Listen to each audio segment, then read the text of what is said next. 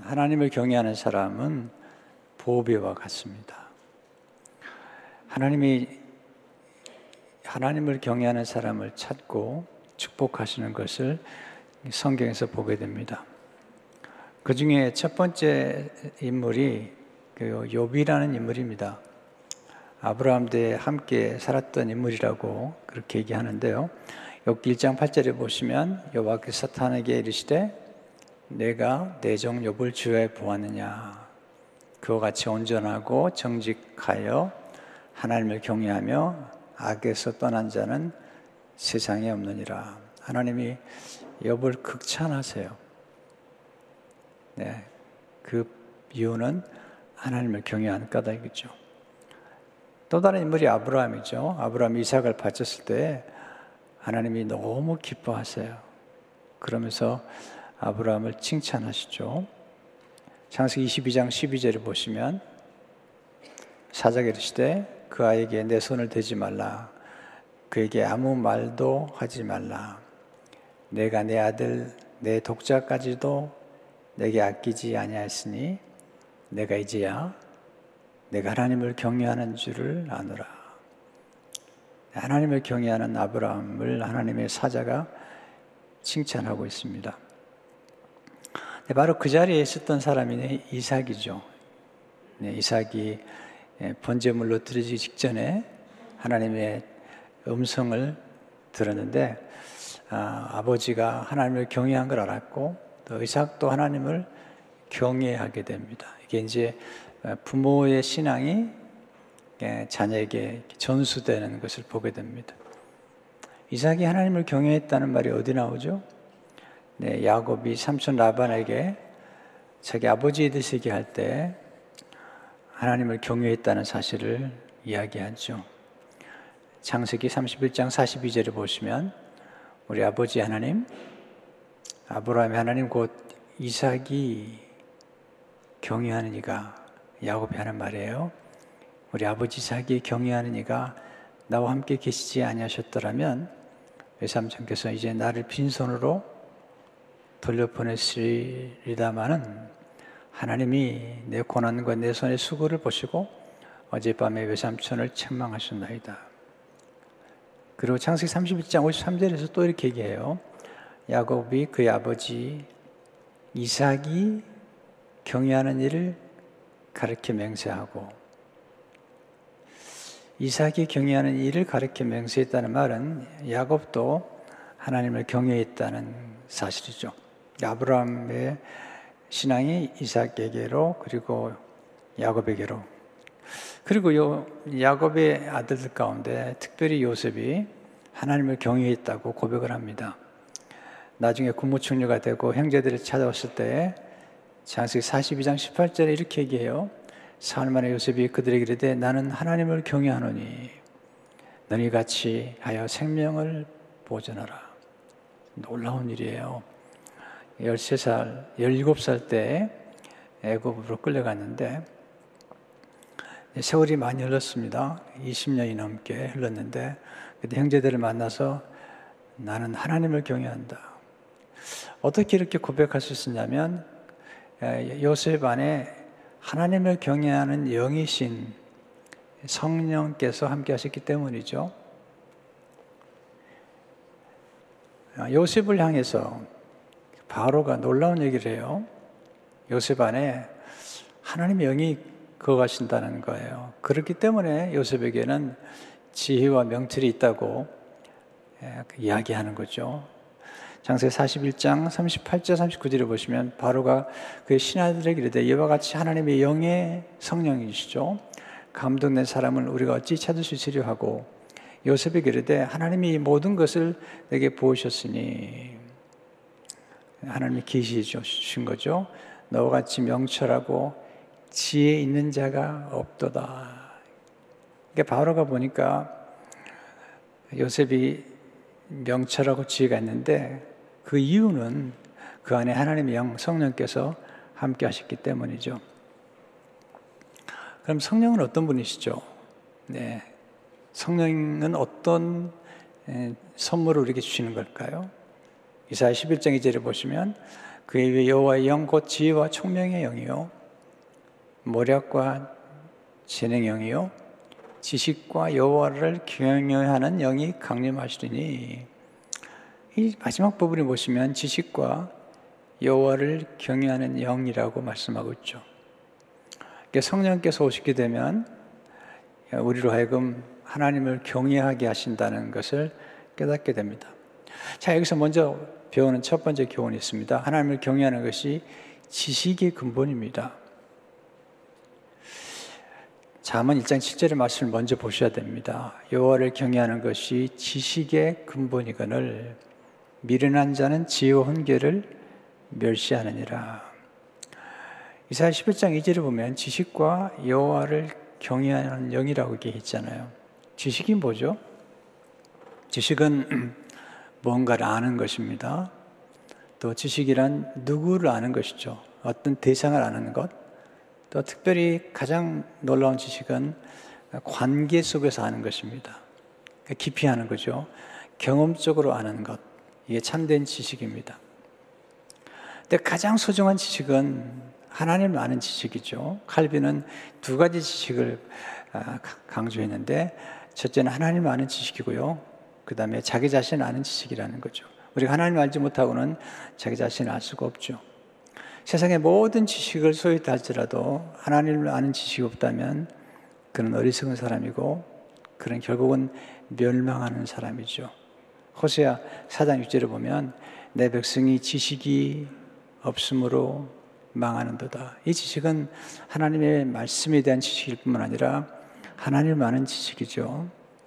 그런데 어리석은 사람들은 이 지식을 미워하고 여호와 경외하기를 즐거워하지 않죠. 잠언 1장 19절을 보게 되면 제자 너희가 지식을 미워하며 여호와 경외하기를 즐거워하지 아니하며, 어리석은 사람들의 특징입니다. 하나님은 동물과 다르게 사람에게는 특별한 지성을 주셨는데, 그것은 하나님을 알고 하나님을 사랑하고 하나님을 경배하기 위한 것입니다. 하나님이 인간을 향해서 가장 원하시는 게 뭘까요? 그건 하나님을 아는 것입니다. 부모는 자녀가 부모를 좀 알아주기 원하죠.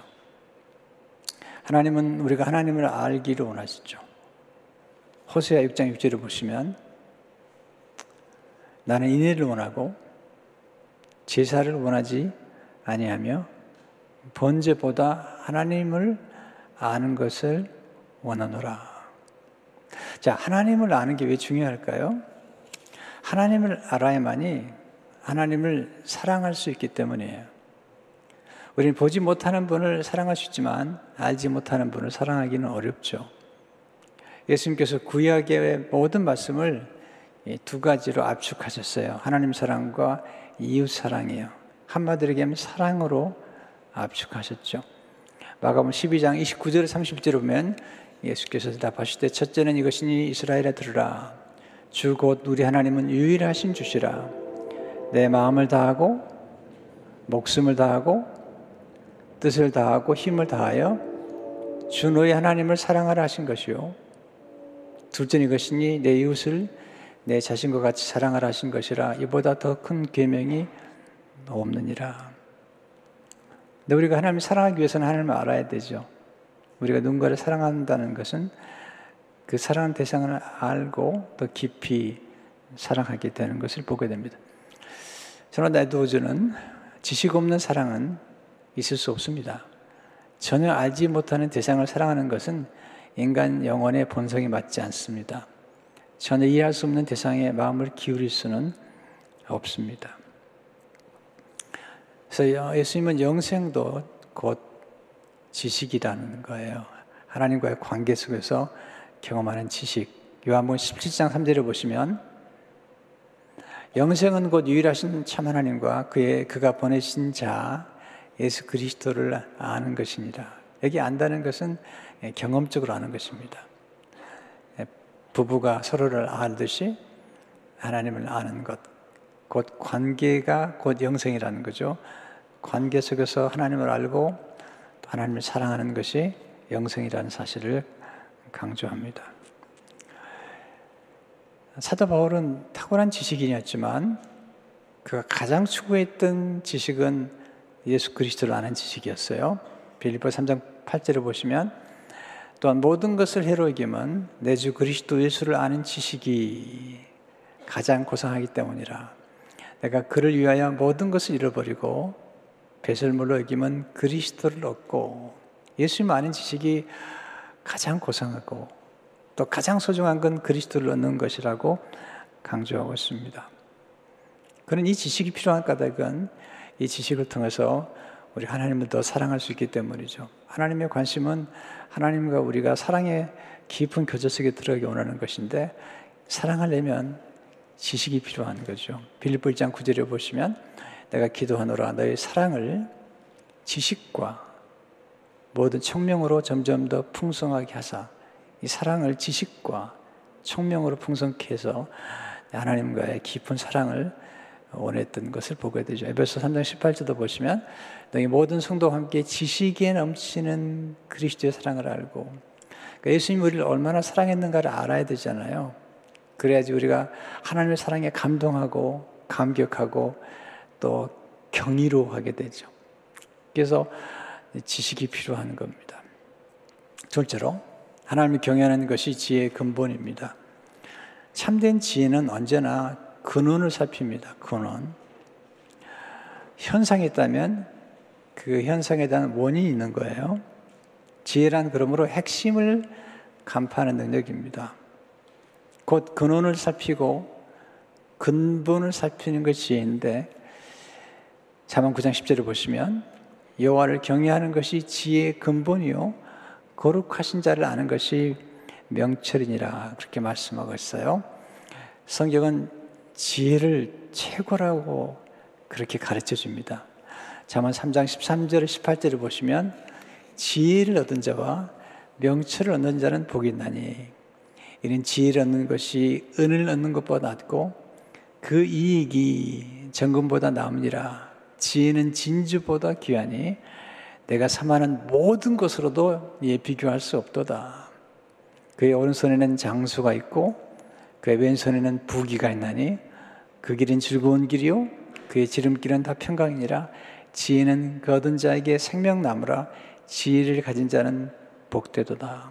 하나님은 우리가 정말 하나님의 지혜를 통해서 이렇게 풍성한 삶, 충만한 복된 삶을 살기를 원하시는 것입니다. 근데 앞에 있는 지식과 지혜는 연결되어 있습니다. 지혜란 지식을 활용하는 능력입니다. 때문에 지식이 없으면 안 돼요. 지식은 배우는 거거든요.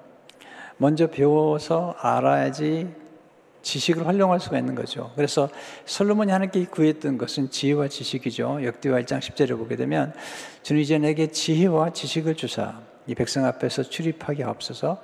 이렇게 많은 주의 백성을 누가 능히 재판하리까니. 기도할 때에 지혜도 구하고 지식도 구하셔야 돼요. 잠언 24장 3절 4절에 보시면 집은 지혜로 말미암아 건축되고 명철로 말미암아 견고하게 되며 그 다음 보세요. 또 방들은 지식으로 말미암아 각종 귀하고 아름다운 보배로 채우게 되느니라. 그러니까 지혜와 지식이 다 우리에게 필요한 것을 보게 됩니다. 유대인들은 이 지혜와 지식을 아주 소중히 여겼습니다. 그들은 자녀들에게 지혜를 가르치고 또한 지식의 중요성을 아주 강조했어요. 탈무드에는 이렇게 기록되어 있습니다. 지식이 있는 사람은 전부를 가지셨지만 지식이 없는 사람은 무엇을 가지셨을까? 지식을 가진 사람에게 부족한 것은 무엇일까? 지식을 다루지 못하는 사람이라면 무엇인들 손에 넣을 수 있을까? 유대인들은 참 고난을 많이 겪었죠. 많은 것을 빼앗겼습니다. 그런데 유대인들의 경험을 통해서 그들에게서 빼앗을 수 없는 것 한 가지를 알았습니다. 그게 지식이라는 것이죠. 저우모와 자우리가 쓴 인생에 한 번 유대인처럼의 책에 보면 이렇게 지식을 강조해요. 유대인은 숱한 고난의 세월을 지나며 무지한 사람은 사업가가 될 수 없다는 사실을 깨달았다. 혹독한 일왕생활을 겪으며 하루아침에 나락으로 떨어지는 경험도 했다. 하지만 돈은 빼앗겨도 지식은 빼앗기지 않는다는 사실을 발견했다. 그들은 충분한 지식만 있으면 미래와 운명도 바꿀 수 있다고 믿었다. 그래서 유대인들은 교육을 아주 강조해요. 또 우리 한국 사람들도 교육을 많이 강조하죠. 왜냐하면 지식이 우리 운명과 미래를 바꿀 수도 있기 때문이에요. 제가 오래전에 어떤 분들이 저를 찾아와서 제가 가진 모든 것을 빼앗아 가겠다고 얘기를 하셨어요. 네, 그 말을 들을 때 좀 불편했거든요. 근데 생각을 해보니까 그분들이 제 모든 것을 빼앗아 가도 제게서 빼앗아 갈 수 없는 것 3가지가 있었습니다. 첫째는 하나님. 네, 나와 함께 하신 하나님을 빼앗아 갈 수 없었고요. 두 번째는 하나님이 내게 주신 지혜입니다. 그리고 세 번째는 제가 열심히 공부하고 학습해서 얻은 지식, 이 3가지를 빼앗아갈 수 없기 때문에 저는 걱정하지 않았습니다. 그리고 3가지를 붙잡고 다시 교회를 시작했고, 또 교회를 시작하면서 새로운 미래, 새로운 운명을 개척하는 그런 기회가 되었던 것을 보게 됩니다. 그래서 우리 자녀들에게 우리는 하나님을 아는 지식과 하나님의 지혜와 하나님의 지식을 우리는 강조하고, 또 우리 인생의 미래를 바꿔놓을 수 있는 이 교육이라는 게 얼마나 중요한가를 거듭 가르치는 것이 중요한 것입니다. 하나님이 우리에게 원하는 것은 하나님의 지혜를 알고, 그 하나님의 지혜를 경외로 할 뿐만 아니라 하나님의 지혜를 배우길 원하는 것입니다. 제가 이 말씀을 묵상하는 중에 하나님을 경외하는 지혜 3가지를 깨달았습니다. 와, 놀랍다. 놀랍다란 이 경이로움 3가지를 깨달았습니다. 가끔은요, 책에 없는 것들을 묵상하다가 깨달으면 굉장한 기쁨이 와요. 제가 여호와를 경외하는 것이 지혜의 근본이라는 말씀을 놓고 묵상하는 중에 하나님의 지혜가 놀라우신데 하나님의 놀라운 지혜가 뭡니까? 라고 기도하고 묵상하는데 떠오르는 게 3가지가 떠올랐어요. 첫째는 하나님의 창조의 지혜가 경이롭습니다. 하나님 모든 창조물 속에 놀라운 지혜가 담겨 있는데, 하나님 만물을 창조하실 때 그냥 창조하신 것이 아니라 하나님의 지혜로 창조했는데, 성경은 그 하나님의 지혜가 예수님이라는 거예요. 그 말씀을 잠언에서 증명하고 있습니다. 전 아주사 대학에서 공부를 했는데, 그때 구약학 교수 가운데 닥터 하슬이라는 분이 계셨는데, 그분이 구약을 가르치면서 창조의 스토리를 얘기하시는데, 창세기 1장에서 시작해서 구약을 쭉 이야기하는 중에, 그리고 신약과 연계시키는 중에 잠언 8장을 읽어주셨는데 깜짝 놀랐습니다. 와, 지혜가 놀랍다. 그리고 그 지혜는 예수님이시다라는 사실을 발견한 거예요. 잠언 8장 22절 30절을 보시면요, 여호와께서 그 조화의 시작, 그 태초에 일하시기 전에 나를 가지셨으며, 이게 지혜입니다. 곧 예수님이십니다. 태초에 일하시기 전에, 태초 전에, 모든 만물을 만들기 전에, 만세 전부터, 태초부터, 땅에 생기기 전부터 내가 세움을 받았나니, 곧 지혜를 의미해요. 곧 예수님을 의미해요. 아직 바다가 생기지 아니하였고 큰 샘들이 있기 전에 내가 이미 났으며, 이런 분은 예수님밖에 없어요. 산이 세워지기 전에, 언덕이 생기기 전에 내가 이미 났으니, 하나님이 아직 땅도 들도 세상 진토의 근원도 짓지 아니했을 때라. 그가 하늘을 지으시며 궁창을 해면에 두실 때 내가 거기 있었고, 그가 위로 구름 하늘을 견고하게 하시며 바다의 샘들을 힘있게 하시며 바다의 한계를 정하여 물이 명령을 거스르지 못하게 하시며, 또 땅의 기초를 정하실 때 내가 그 곁에 있어서 창조자가 돼요. 이분은 예수님이에요.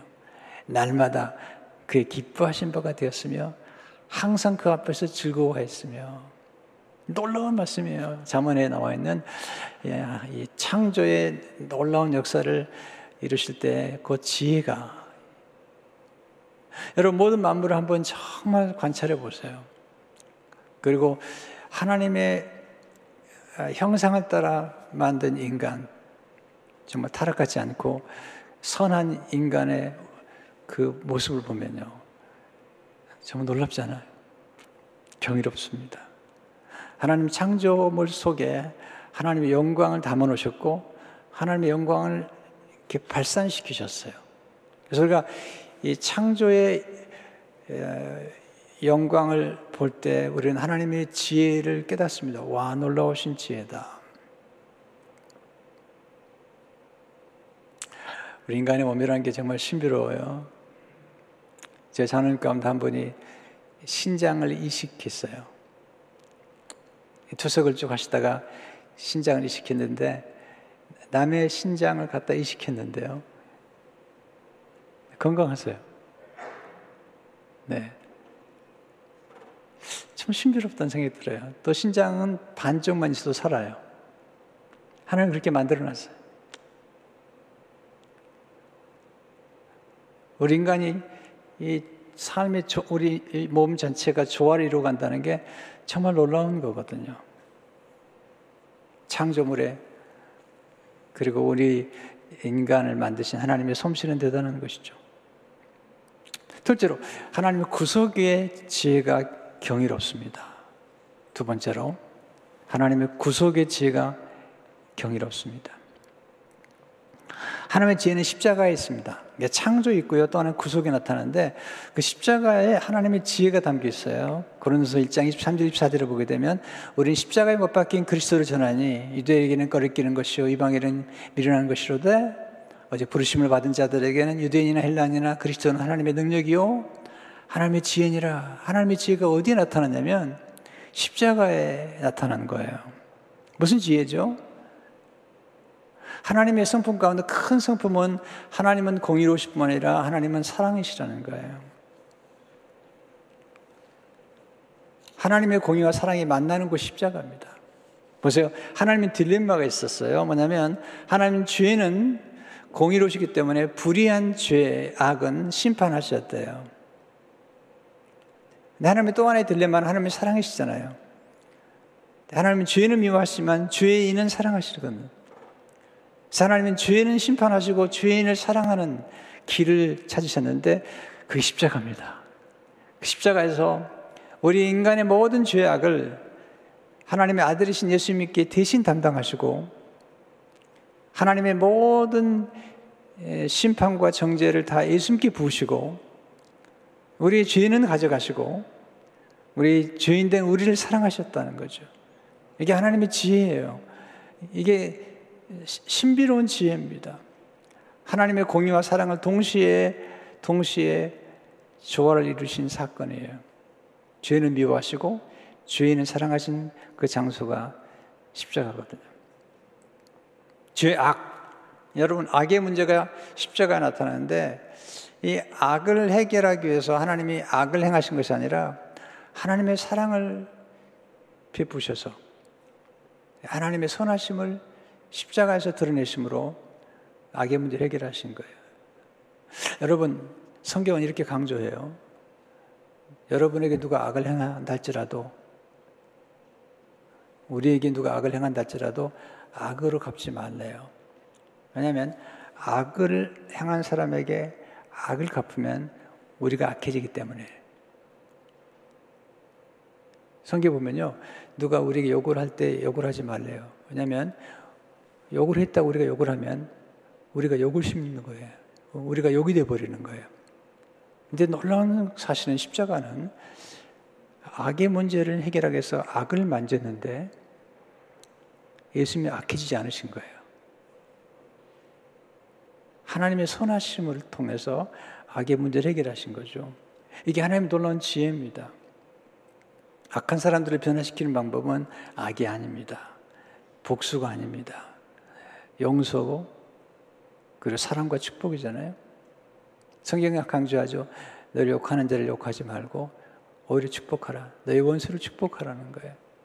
그래서 로마서 12장 17절을 보게 되면 아무에게도 악을 악으로 갚지 말고 모든 사람 앞에서 선한 일을 도모하라. 이게 어려운 일이에요. 그런데 이게 지혜입니다.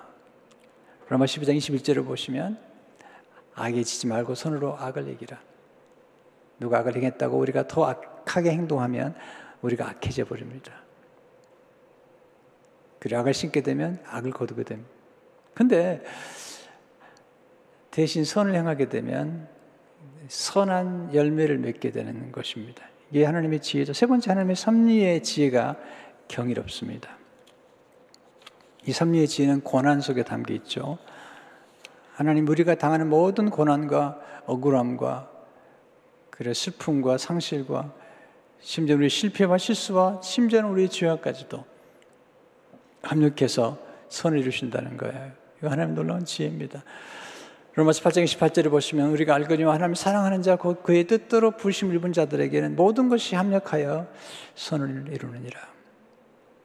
대표적인 인물이 요셉이죠. 물론 성경에 나오는 인물들은 다 하나님의 섭리 속에 있었습니다만 우리가 가장 선명하게 설명할 수 있는 사람 중 하나가 요셉이죠. 형제들이 그를 미워했고요, 은이십에 그를 팔았고요, 애굽의 종살이, 그 다음에 감옥살이를 했죠.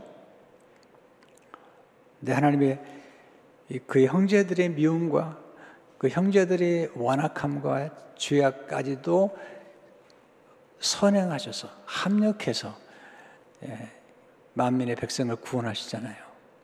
로마서 50장 20절의 말씀이죠. 창세기 50장 20절에 나오죠.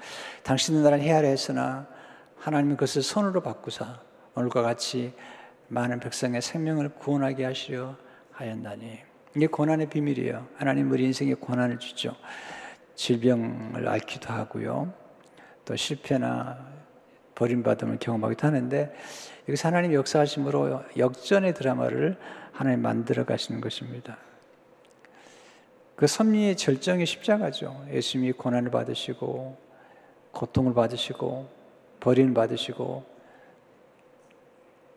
그런데 예수님이 하나님을 경외하는 중에 순종하심으로 우리 인간을 구원하신 것입니다. 놀라운 경험을 한 것이죠. 바울이 깨달은 것입니다. 와, 하나님이 유대인만 구원하는 것이 아니라 하나님이 이방인까지도 구원하기 위해서, 구약 성경에 보면 성전에는 유대인만 들어가게 돼 있고요, 이방인들은 이방인의 뜰에 머물면서 하나님을 바라봐야 돼요. 근데 예수 그리스도를 통해서 십자가에서 예수님께서 휘장을 찢으심으로 이제는 유대인뿐만 아니라 이방인된 우리까지도 구원을 받고 하나님의 자녀가 되고 하나님의 나라에 예수님과 함께 상속자가 되는 이 놀라운 축복을 경험하게 하신 그 장소가 십자가, 거기서 하나님의 섭리가 이루어진 것입니다. 그래서 바울이 너무 감동을 해가지고 경탄하는 말을 하죠. 로마서 11장 33절 30절을 보세요. 깊도다 하나님의 지혜와 지식의 풍성함이요. 그냥 읽으면 안 돼요. 깊도다 하나님의 지혜와 지식의 풍성함이요. 그의 판단은 헤아리지 못할 것이며 그의 길은 찾지 못할 것이로다. 이는 만물이 주에게서 나오고 주로 말미암고 주에게로 돌아갑니다. 그에게 영광이 세세히 있을지어다. 아멘. 어젯밤에도 무릎을 꿇고 하나님께 기도하면서 지나온 세월들을 또 돌이켜봤습니다. 내게 찾아왔던 시련과 고난과 역경들, 돌이켜보니까 하나님이 합력해서 우리 교회를 세우신 겁니다. 합력해서 새로운 역사를, 새로운 챕터를 쓰시고 있는 걸 보게 됩니다. 와, 놀랍다. 하나님의 지혜와 지식의 깊이와 오묘함이 놀랍다는 생각을 하게 됩니다. 성도 여러분 가운데 시련을 겪기도 하고 참 눈물겨운 아픔도 겪을 것입니다. 그건 하나님의 섭리를 믿으십시오. 하나님의 때가 돼서 모든 것을 역전시킬 수 있는 하나님의 능력을 믿고 오늘도 승리하시길 축원합니다. 예수님 안에 지혜와 지식의 모든 부하가 감춰 있습니다. 로스 2장 3절을 보게 되면 그 안엔 지혜와 지식의 모든 보화가 감춰져 있느니라. 우리가 지혜와 지식을 얻으려면 지혜와 지식을 가진 분에게 찾아가야 돼요. 아침에도요, 제가 교회로 오는데 놀라운 걸 생각하게 됐어요. 왜냐하면 추운데 가스스테이션에, 주유소에 차들이 서가지고 가스를 넣는 거예요. 왜냐하면 춥지만 가스가 떨어지게 분명해요. 가스가 안 떨어지면 왜 새벽에 그 추운데 서가지고 가스를 넣겠어요? 여러분, 가스가 필요하면 어디를 가야 되죠? 식당 가야 돼요? 가스가 필요하면 병원을 가야 돼요? 가스가 필요하면 학교에 가야 돼요? 아니죠. 가스가 필요하면 주유소에 가야죠. 병이 나서 아프면 약을 사려면 약국에 가고 병원에 가야죠. 여러분, 음식이 떨어지면 어디로 가야죠? 교회로 가야 돼요? 마켓에 가죠, 마켓. 너무 단순한데요. 그게 자꾸 떠오르는 거예요. 아, 그렇구나. 그러면 하나님의 지혜와 하나님의 지식을 얻으려면 어디로 가야 돼요? 교회로 가야 돼요. 하나님께로 와야 돼요.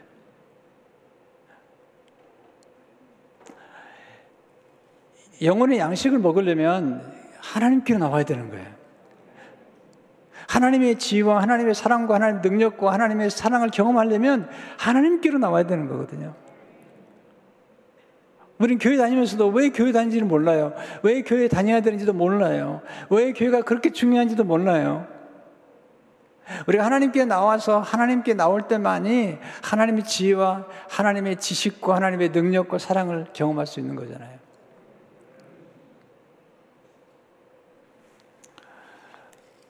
바울이 골로새 1장 18절에서 참 놀라운 얘기를 하죠. 우리가 그를 전파하여 그리스도를 전파하고요, 각 사람 권하고요, 그 다음 보세요, 모든 지혜로 각 사람을 가르치면, 여기 모든 지혜예요. 각 사람을 그리스도 안에서 완전한 자로 세우려면 모든 지혜. 이제 제가 그동안 설교도 하고 또 이제 책도 쓰면서 모든 지혜를 많이 가르쳐요. 영혼 구원 얻는 지혜뿐만 아니라 건강의 지혜도 가르쳐 드리고요, 또는 관계를 잘 맺는 지혜도 가르쳐 드리고요, 또는 성공하는 지혜도 가르쳐 드려요. 또는 물질을 얻는 지혜도 가르치더래요. 왜 그럴까요? 성경에 나오잖아요. 신명기에 보게 되면 하나님께서 재물 얻는 능력도 주셨다는 거죠. 유대인들은요, 그 지혜를 하나님께 받아가지고 놀랍게 살아가는 거예요. 유대인들은 12살이 되면, 그리고 13살이 되면 성인식을 갖습니다. 그때 가족과 친족들이 모아가지고 축하를 해줍니다. 축하해서 모아준 돈이 거의 한 5만 불이 됩니다. 그럼 그거 가지고 이제 경제생활을 시작합니다. 성경에 보면 다 지혜가 나와 있거든요.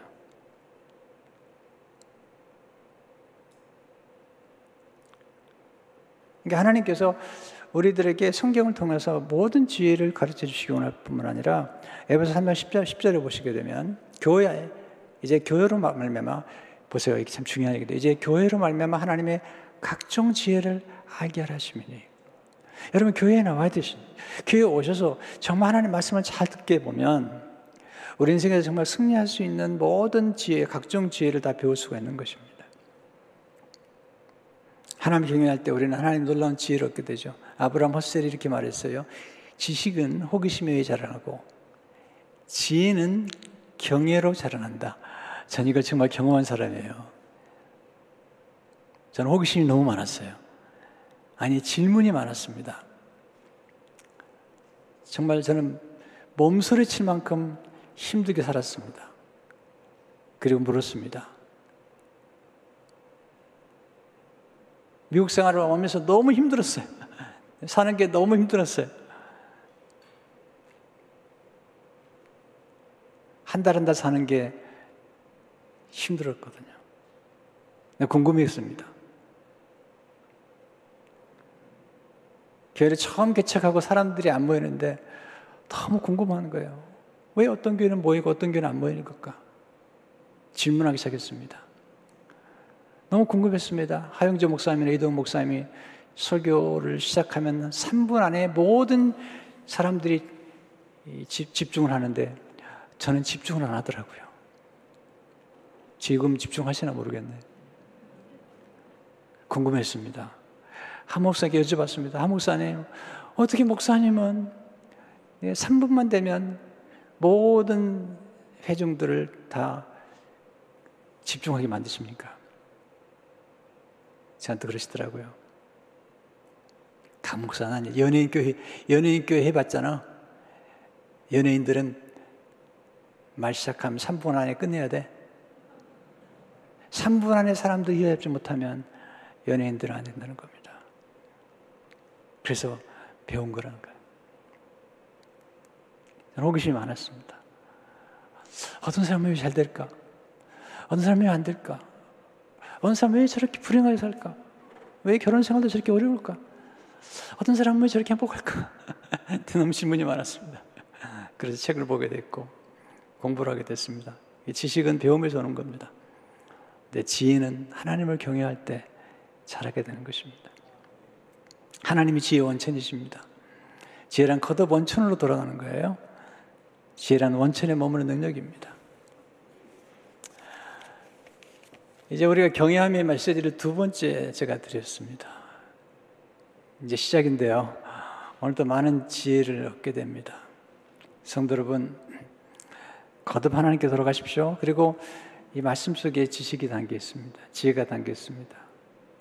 오늘 또 배운 말씀을 통해서 여러분 삶이 더 풍성해지고 충만해지시기를 주의 이름으로 축원합니다. 하나님 아버지 감사합니다. 가스가 필요할 때 주유소에 가는 것처럼 우리 영혼의 양식이 필요할 때 하나님의 능력과 하나님의 사랑과 하나님의 지혜와 지식이 필요할 때 우리는 하나님께로 나아갑니다. 그리고 주님의 교회 앞으로 나옵니다. 오늘 또 하나님 앞에 나와서 예배하는 성도님들, 또 비대면으로 예배하는 성도님들을 축복하셔서 오늘도 주시는 말씀으로 양식을 삼고 더 풍성하고 충만한 삶을 살아가시도록 한 분 한 분을 축복해 주옵소서. 예수 이름으로 기도하옵나이다. 아멘.